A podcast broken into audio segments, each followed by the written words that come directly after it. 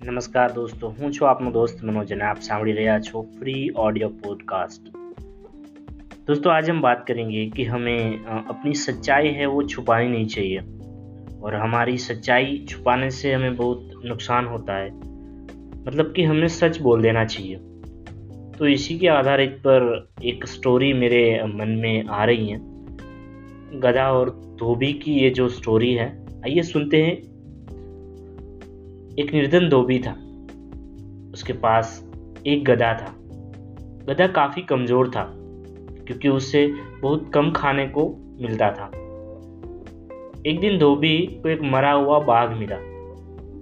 उसने सोचा कि मैं गधे को ऊपर ये बाघ की खाल चढ़ा दूँगा और फिर पड़ोसियों के खेत में रात को छोड़ दूँगा तो वो गधा आराम से खाना खा के वापस घर चला आएगा और किसान उससे डर जाएँगे। जिससे वो गधे को मारेंगे भी नहीं।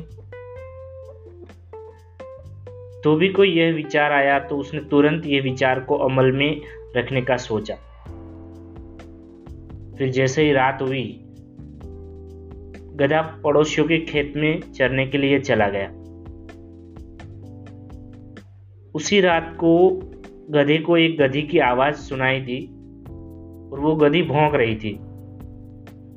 यही सोच के गधा भी जोश में आ गया और वो भी ज़ोर ज़ोर से चिल्लाने लगा। गधे की आवाज़ सुनकर पड़ोसियों को पता चल गया कि यह बाघ नहीं, गधा है।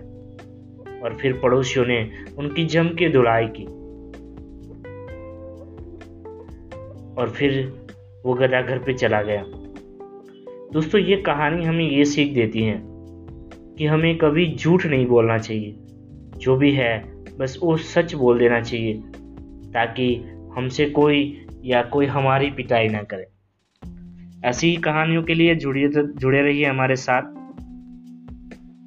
Thank you thank you very much